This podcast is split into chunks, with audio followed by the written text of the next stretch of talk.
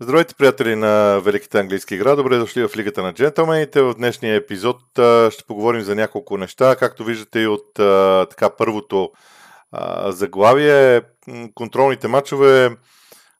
Отварям тази тема, тя е малко по-обща. като целта е да уточним нещо, според мен, което е доста важно. А именно факта, че каквото и да говорим, от контролните матчове трудно могат да бъдат направени някакви кардинални изводи. Струва се, че много хора а, започват да вярват, че това, което виждат в един контролен двубой, ще бъде мултиплицирано в официалните матчове. Нека да се опитам да обясня защо това няма как да стане. При нито един отбор. Защото в контролните матчове там е времето за експерименти. Там обикновено се усъвършенстват връзки между отделните футболисти, между отделните линии. А, примерно, да речем, в ляво се поставят двама играчи, които да взаимодействат помежду си. В същото време, а, в останалата част от. А, а, и, и това е експеримента. В останалата част отбора функционира нормално. Но това не прави отбора максимално силен, такъв какъвто ще бъде в редовния сезон. Затова и в контролните срещи повечето анализатори, а, и аз се придържам към това правило, а, не търсят глобални изводи за играта, търсят отделни елементи. Елементи, които да изглеждат добре, които да бъдат развивани, които да могат да бъдат... Ако примерно един отбор има да речем 5 елемента или 5 модела а, в, на действие, които могат да бъдат събрани в едно, тогава вече е нещо различно. Ето Манчестър Сити, например, продължава да има нещо подобно. Но да правите изводи за крайното класиране а, и за представянето на един отбор през сезона на базата на контролните мачове просто не е правилно. Би било правилно, според мен, да се говори за а, модели а, на игра, за търсене на някакви идеи, за развитие на някакви идеи, но в никакъв случай не вярвам, че, това, че тук става дума за намиране на най-правилния, е, за оценка на, на състоянието на даден отбор и за представянето им през сезона. Именно по тази причина продължавам по-нататък а, с а, темата Челси. Маурисио Почетино прави в Челси а, първите си стъпки като менеджер в клуба в един отбор, който има предимно, който е съставен предимно от а, млади играчи. Именно поради тази причина аз погледнах и, а, и състава на, на Челси в двубой срещу Ньюкасъл. Гледах, хайде да не кажа 90 минути, но гледах 75 минути. Между другото, като препратка към предишната тема, а, кошмарно е в а, една нощ да има толкова много контролни мачове. Ако обичат да почнат да ги съобразяват тия неща с феновете, аз събуждайки се сутринта трябваше да изгледам а, нали, контролата на любимия си отбор, окей, ясно, след което няколко други неща. Ако те и следващите два дни, примерно, няма толкова. Но Коли се съобразява с нас в крайна сметка. Но идеята ми е следната. А, връщам се обратно на темата Челси. А, първо, при изграждането на топката, при изграждането на атаките от Челси, ние много пъти сме говорили за това, че има първа фаза, втора фаза, трета фаза. Българските, българските треньори използват други наименования. Аз ще ги използвам първа, втора, трета фаза, като а, използвам общо взето позиционирането на топката. Първата фаза е в собствената половина, втората фаза е в средната третина, третата фаза е завършика на атаката.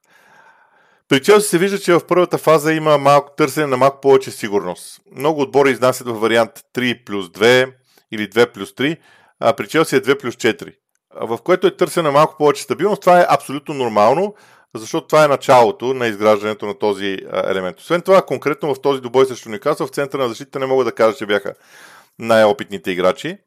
А, мисля си, че в центъра на защита са, може би, най-големите търсения, т.е. взаимодействието защитник плюс двама централни защитници са най-големите търсения на, на Марисио Почтино и до някъде оттам идва известна несигурност в него. На второ място, което според мен е много важно конкретно за Челси.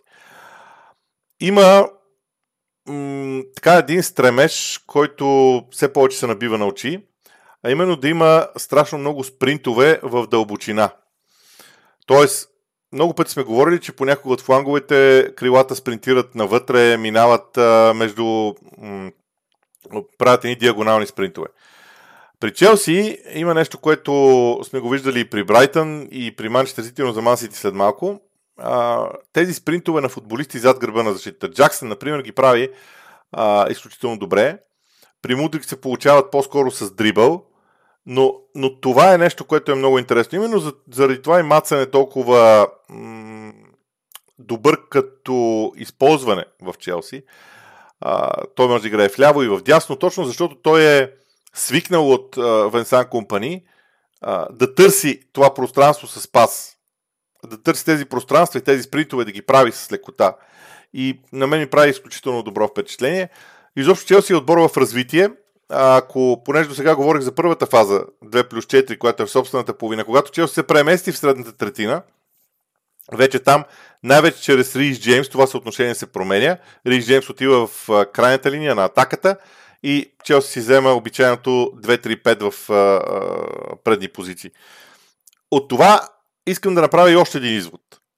Че когато топката е в различни части на терена, отборите са... По... Това въжи за всички отбори. Те са подредени по различен начин.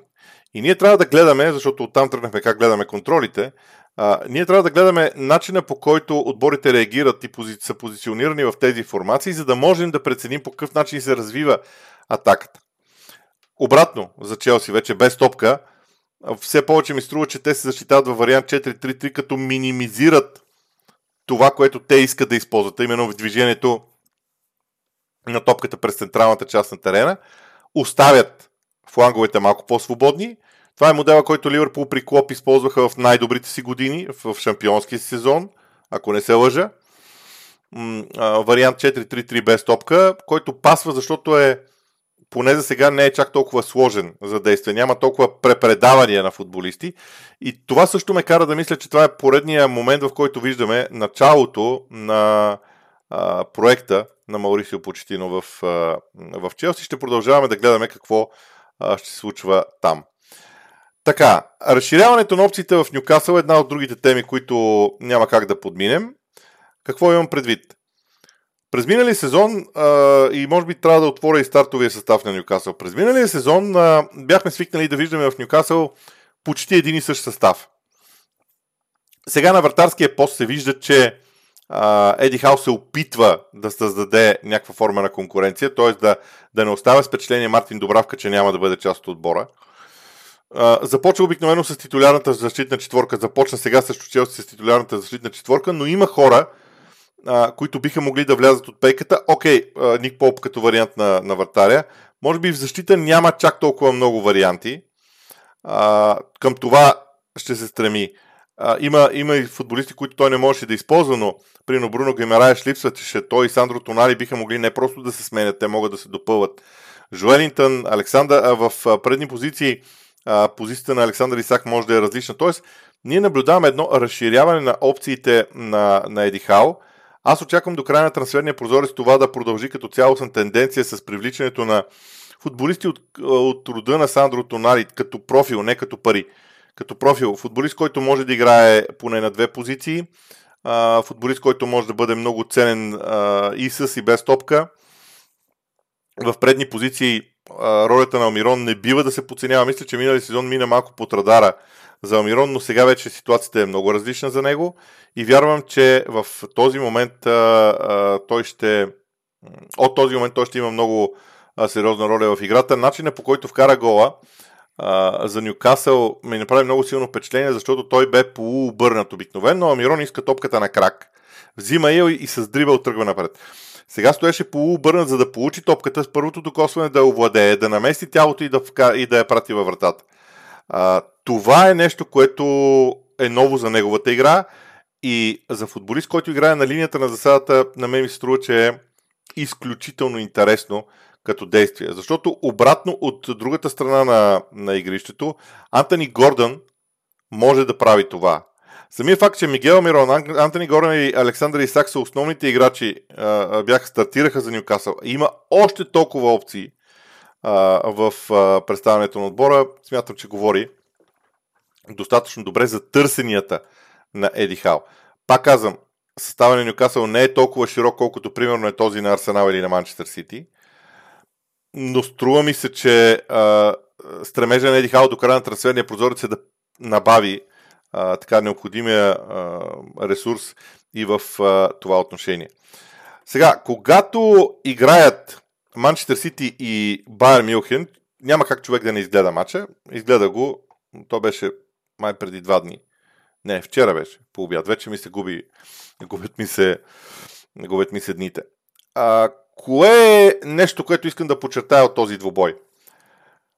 Има стремеж в състава в Гвардиола да използва да открадне, образно казано, няколко неща от а, други свои колеги. Например, присъствието на вратаря по-напред по терена. Виждаме, че и Ерик Тенхак опитва да прави това и за Ман Юнайтед, ще кажа няколко думи по-нататък. Това е първият елемент, който е нещо, което ми струва малко по-различно в Манчестър Сити. Не мога да кажа много, защото Ман Сити е може би единственият отбор в света в момента, който няма нужда от много нови неща. Те имат нужда от това да шлифоват и да накарат всеки един от футболистите си в състава да може да прави нещата, които те са правили миналия сезон. Те нямат нужда от нови неща. А, но това с вратаря, излизането на Едерсон буквално на линията на защита на 30 метър от вратата, е нещо, което се случва. На второ място. Разиграването на Ман Сити започва да върви много повече през центъра. Тук мога да кажа, че а, това в някаква степен е много силно и много ясно видно при Брайтън. Ман го прави малко по-различно, защото когато докара топката между полузащитната и защитната линия на противника, т.е. навлязат вече във втората фаза на разиграването, тогава те използват флангове, тогава се връщат към своята автентичност в разиграването на топката. И, но, но в първата фаза, която е малко по-трудно да, да я преодолеете, се опитват да имат още едно оръжие, там се вижда този белек с а, а, Брайтън. А, и на връзката с Брайтън на, на Гвардиола. И третото нещо, което искам да кажа за Ман Сити, е, че гледайки техния състав, защото а, това, което Гвардиола ни предложи в стартовия състав е наличието на Джеймс Макати и на Рико Луис. Начина по който двамата, защото когато Ман Сити атакува и стигне до противниковото наказателно поле, двамата са зад гърба на нападателя. В тези коридори втори и четвърти, в страни от централния нападател, две млади момчета на тази позиция, тя е абсолютно непри, неприсъща за Рико Луис, но айде за него след секунди. Джеймс Макати може да играе тази роля. И понеже ние непрестанно търсим отговор на въпроса къде ще, кой ще бъде заместника на Гюндоган, Ковачич ми се струва, че няма да е. Ковачич ще е варианта на Родри в хафовата линия. Калвин Филипс къде ще играе съвсем отделна тема. И дали той до края на, на трансферния прозорец няма да напусне в името на това Сити да има друг играч, който играе в по-предни позиции, да е по-креативен. Още повече, че ако сделката с Йоско Гвардиол, Гвардиол все пак стане, тогава нещата могат да бъдат още по-различни. Но тези две млади момчета биха могли да бъдат използвани в тези зони. Рико Люис, например, е толкова универсален вече, като игра. А, аз не си спомням Мансити да имат толкова универсален играч, защото Рико Люис, когато Мансити владее топката, е част от нападателната петица на отбора, влиза много умело с едни спринтове в наказателното поле. Между другото, Рико Люис ми е много подобен на Джордан Хендерсън като игра. Малко по-техничен е от Джордан Хендерсън, но начина по който действа – е с тези спринтове по права линия е, е много, наистина много впечатляващо. И това е нещо друго, което Гвардиола. Изобщо Гвардиола има умението да събира някакви неща, от които види в футбола, да ги пречупи през собственото си съзнание и да ги вмени в играта на отбора си, което е за мен е супер впечатляващо, както и да го, както и да го погледнем. Така, какво пропуснах още за Манчестър Сити? Не мога да кажа, че в Man City имаше нещо, което да ме, да ме изненада, нещо различно, което да ме изненада.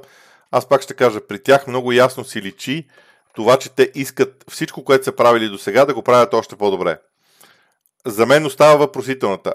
Гюндоган вече напусна. Дебройне, контузите на Дебройне се множат, което не е хубаво. А, кой ще бъде човек, който там ще застане?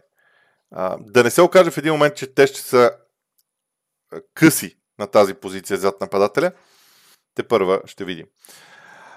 А, при Man United, понеже видяхме тази нощ всъщност на дебюта на, на Андре Онана, аз между другото гледах последните 30 минути на този матч няма как, нямаше как всичко да изгледам. Но всъщност, понеже претендирам, че играта на Man United общо взето ми се изясни като структура, стратегия и така нататък, дори не мога да кажа, че вече са а, и смятам, че знам какво ще правят по игрището. Струва ми се, че ролята на Андре Онана е любопитна, защото той ще накара от само себе си Man United да излезе още по-напред по терена. Ама буквално ги избутва, образно казвам. Което не съм сигурен, че е много удобно за всички играчи. За всички играчи. Вярвам, че Каземиро е човек, който може много лесно да се пригоди и да излезе 10 метра напред. Но дали Рафаел Варани и Лисандро Мартинес могат спокойно да го направят? Мартинес съм почти сигурен също, че може. При Варани имам известни съмнения, но ще видим. Но това избутване от страна на Онана автоматически поставя въпроса за десния бранител в Man United. Защото Люк Шоу много лесно може да стане крило в Man United. Да излезе напред при разиграването. Или да стои успоредно заедно с а, Рафаел Варан и Лисандро Мартинес, когато това се налага. Но Аран Ламбисака Бисака не може. И там в тази зона, т.е. ако приемем, че Марио в един момент си купи централния нападател, а слуховете са, че това, което Аталанта има като идея за цена за централния си нападател и, и, и оценката на Юнайтед вече не са чак толкова а, чак толкова различни. Струва ми се, че именно в, а, в тази връзка може да бъде намерено, може да бъде намерено а, някакво решение. Между другото, а, понеже говорим за Man United, а, все повече слухове има за това, че Хари Магуайр е желан от Уест Хем и Ньюкасъл, но как ще бъде продаден, не знам. Мактомини също, понеже гледах последните минути и ми се набиха в очите а, те в този момент.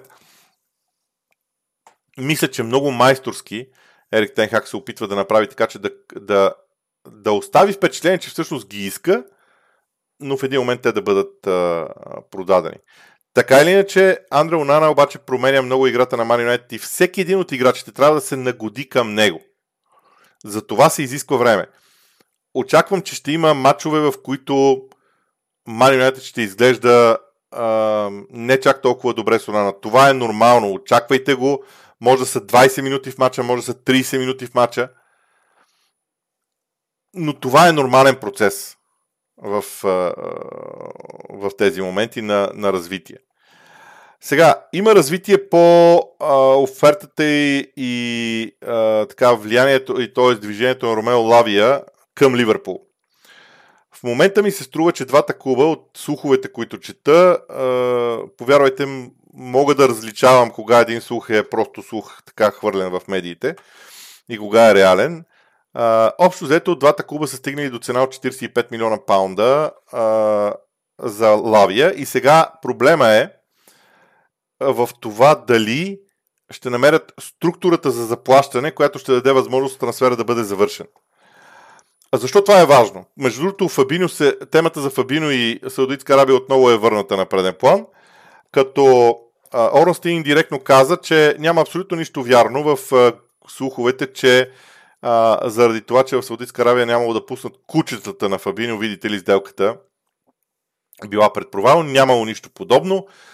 Сега не каза какво всъщност е, къде всъщност е проблема, но в крайна сметка пък то няма и нужда ние, ние да знаем всичко.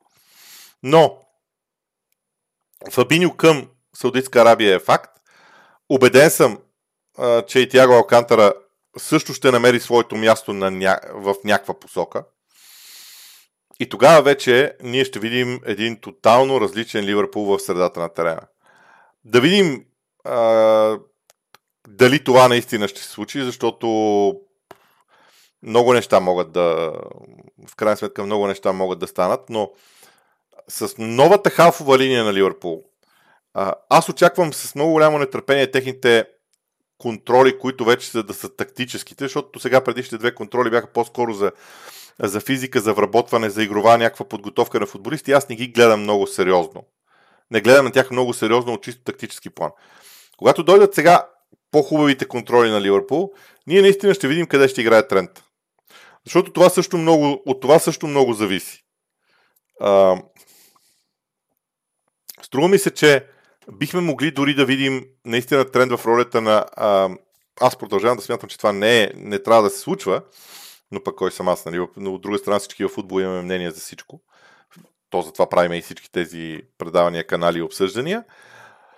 Но нищо чудно да видим тренд, или поне да видим Клоп да опитва да вкара тренд като пълноправен полузащитник. Т.е. да си има отделен десен бранител, който да се включва по фланга, да дава възможност на Салах да е напълно свободен. Тренд да вземе ролята на Джордан Хендерсън, която е изконната роля всъщност, която, защото при отсъствието на Джордан Хендерсън сега вече наистина може да се говори за това преструктуриране на, на, на Ливърпул в средата на трена. Трент Александър Арнолд би могъл да вземе ролята на Хендерсън и да бъде много успешен в нея. Защото какво правеше Хендерсън? Пресира противника, когато Ливърпул загуби топката. Трент може да го прави добре. При това да не се притеснява, че зад гърба му няма никой. Ще има достатъчно хора зад гърба му, които да го а, подкрепят. На второ място, центрирания. При Трент са великолепни. Взаимодействие с Салах. Няма проблем. Спринтове по права линия в наказателното поле. Трент може да ги прави. Тоест, за мен ми се струва, че при, от, при махането на Фабиньо и на Хендерсън, наистина ролята на Трент би могла да бъде да бъде изваден в хафовата линия. Има вече логика за това. През миналия сезон, в миналия състав на Ливърпул за мен нямаше логика. Но сега и с Ромео Лавия, с Байчетич, а, пропускам поне трима играчи на Ливърпул сега в момента, че а, главата ми е насочена към ролята на Трент има логика тренд да отиде на място и да играе ролята на Хендерсън като полузащитник. Има много логика, признавам си. И очаквам да видя Клоп поне да го опита и на базата на видяното и на резултата от играта на тренд а, да се види на къде ще продължат нещата. А, казах вече, че тази сутрин станах да гледам Арсенал и Барселона. В крайна сметка всеки си гледа любимите отбори. Няколко неща за Арсенал много впечатляващи за мен. Първо, Алеандро Трусар. Аз никога не съм крил, че не съм от най-големите почитатели на Мартинели. Нищо, че скоростта му е страхотна и така нататък и така нататък. Но Трусар дава нещо различно на Арсенал. Трусар е много по-близо до това, което Букайо Сака е отдясно, той да е отляво. Но не само заради двата гола. Той може да се върне назад да разиграва добре. Мартинели също опитва да го прави, но не толкова ефективно. Не му идва а, не му идва натурално. От друга страна, Леандро Тросар на няколко пъти бе слаган като осмица или като втора десятка, защото има теория, че Арсенал ще играе с две десетки, а не с две осмици. А, има разлика между двете неща. Требна не ме карайте сега да навлизам в тази, в тази теория, но Артета връща Тросар да играе в тази роля, за да го накара а, да се почувства уютно и назад да се връща, да, да разнообрази действията му. И това дава резултат. Особено когато Киран Тирни е на терена, Трусар може да влезе навътре, може да се върне назад. Много е интересно това, което се случва с Алеандро Трусар. На мен обаче ми струва, че първата фаза на атаките на, на Арсенал преминава по един много важен начин и точно там Деклан Райс има проблем. Защото в двубоя срещу Барселона ужасно така ясно се видя колко е важен Томас Партей. Тоест, действията на Томас Партей не бяха нито бляскави, нито нещо необичайно, бяха много точни. Пас, преместване. Пас, преместване. При Деклан Райс, той е свикнал в Уест Хем беше свикнал да бъде основната фигура, човек, който а, да прави всичко, буквално. Ама всичко за Уест Хем. В американските спортове и в баскетбол специално има такъв термин Hero Ball играч, който иска да бъде герой за отбора си през цялото време. Всяко негово действие да, всяко негово действие да е героично. Арсенал има нужда в средата на терена от един по-скромен играч. И това според мен е разликата между Деклан Райс и Томас Парти. И Деклан Райс има да учи наистина много неща за това, което се изисква от него в Арсенал. Защото той може да прави и другите. Но баланса, постигането на баланс между това да прави да, да е економичен в играта като Томас Партей и всъщност да добави своето в противниковата третина е много важно. Именно от тази гледна точка, когато Томас Партей все още е на терена, първата фаза на разиграването на Арсенал е важна. Кое беше различното сега обаче в тази първа фаза, в собствената половина, да, ако искате така да го обясним за Арсенал, спрямо а, срещу Барселона? А, Тимбер игра като инвъртет краен бранител от ляво, там където играе Зинченко, нищо, че той е с десен крак. Това помогна много при пресата. Но, по, но това, което е важно е, че всъщност Габриел Магаляеш, Уилям Салиба и Бенджамин Уайт заеха своите титулярни позиции. В тройката, когато Арсенал разиграва, те остават тримата най- най-назад. Салиба в центъра, Габриел Магаляеш в ляво, Бен Уайт в дясно. Също Ман Юнайтед, а подреждането беше различно. Заради липсата на Бен Уайт, Салиба отиде в дясно, Габриел Магаляеш влезе в центъра, в ляво остана Томиясо и изнасянето изчезна. Сега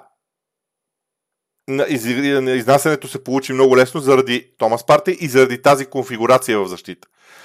Аз и в предишното предаване с Ивайло Цветков анализ, анализ на седмицата казах, че Арсенал има 12 различни модела на изнасянето. Е, този, е, този беше 13-я. Вероятно ще има и още, и още, и още. Много е разнообразно това действие. Проблема, проблема е, че когато е оттренирано, тези тримата се чувстват много уютно в своите зони. Но когато смениш зоната на Салиба, зоната на Габриел Магаляш, веднага а, линиите на подаване не са толкова ефективни, колкото бяха. Ето това имам предвид, като говоря за първата фаза на, на атаките на Арсенал. Сега, а, много накратко нещо за Хари Кейн. Обеден съм вече, че Хари Кейн ще напусне Тотнам. За себе си. Разбира се, мога спокойно да се окаже и като човек, който е сгрешил.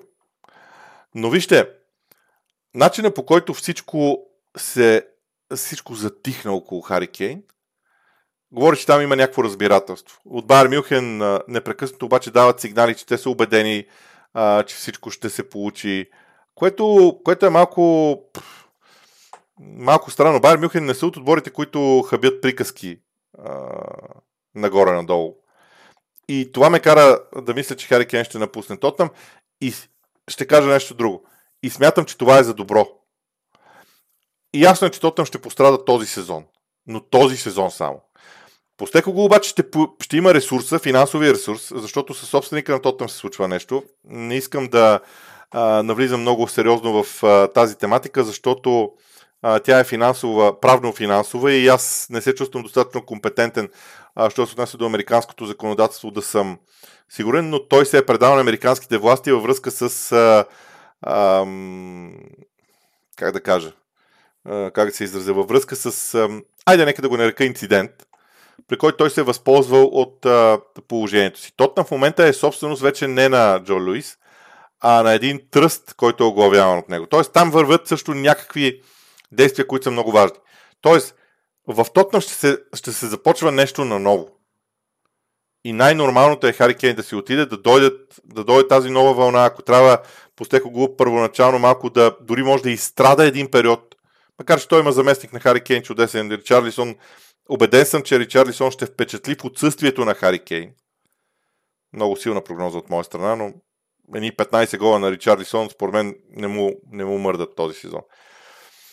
Така че това е а, нещо много важно. И финалната тема, защото пак стана много дълъг, дълъг този епизод. А, Астън Вила. Вижте, Астън Вила е клуб, който сега директно ще отида да отворя м- техните резултати, защото това а, не бива да се подценява. На първо място а, в а, а, тази нощ Мусадия Би е отбелязал гол. Ето ви приноса. Освен това, започват да се появяват млади играчи в състава на Вила. Юри Тилеманс а, дебютира. А, вече има, в средата на терена има едно много сериозно разнообразие от футболисти. А, да напомня, че Диего Карло се върна да играе.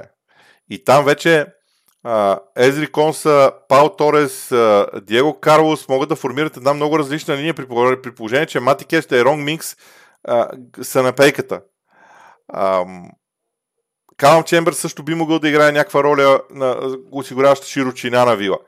Тоест, у Наймери може би се умява този път, за разлика от второто му лято в Арсенал, да намери и да използва футболистите, които му трябват.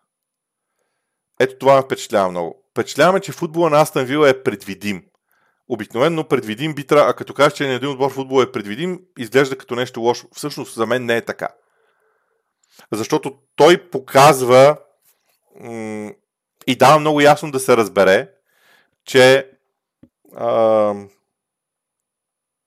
стила е вече изяснен. И той набира футболисти за този стил на игра. Впечатляващо е. Впечатляващо е. Не подценявайте Вила. А, аз ще направя своите прогнози за сезона след края на август. Но към днешна дата, 27 юли, погледнах, за да не сбъркам, очаквам Астан Вила да е една от сензациите на сезона до 1 януари. До 1 януари. По-нататък вече ще видим. Ами, това като че ли е а, всичко за днешния ден, което исках да кажа. Не забравяйте, утре ще има лайв. Миналия петък нямаше, защото бях на море. А, ще има а, така петъчен лайв, в който вие ще имате възможност да задавате въпроси. Аз обсъждам, между другото, съвсем скоро да малко да променя този тип епизоди, които правя, но и за това ще говорим в следващ случай. Искам да съм сигурен, че технически мога да го направя, защото всичко правя сами, ръцете само две. Трябва много неща да се комбинират успоредно, докато говоря и докато се изразявам, става малко сложно. Е, това е от мен. Приятна вечер и до утре!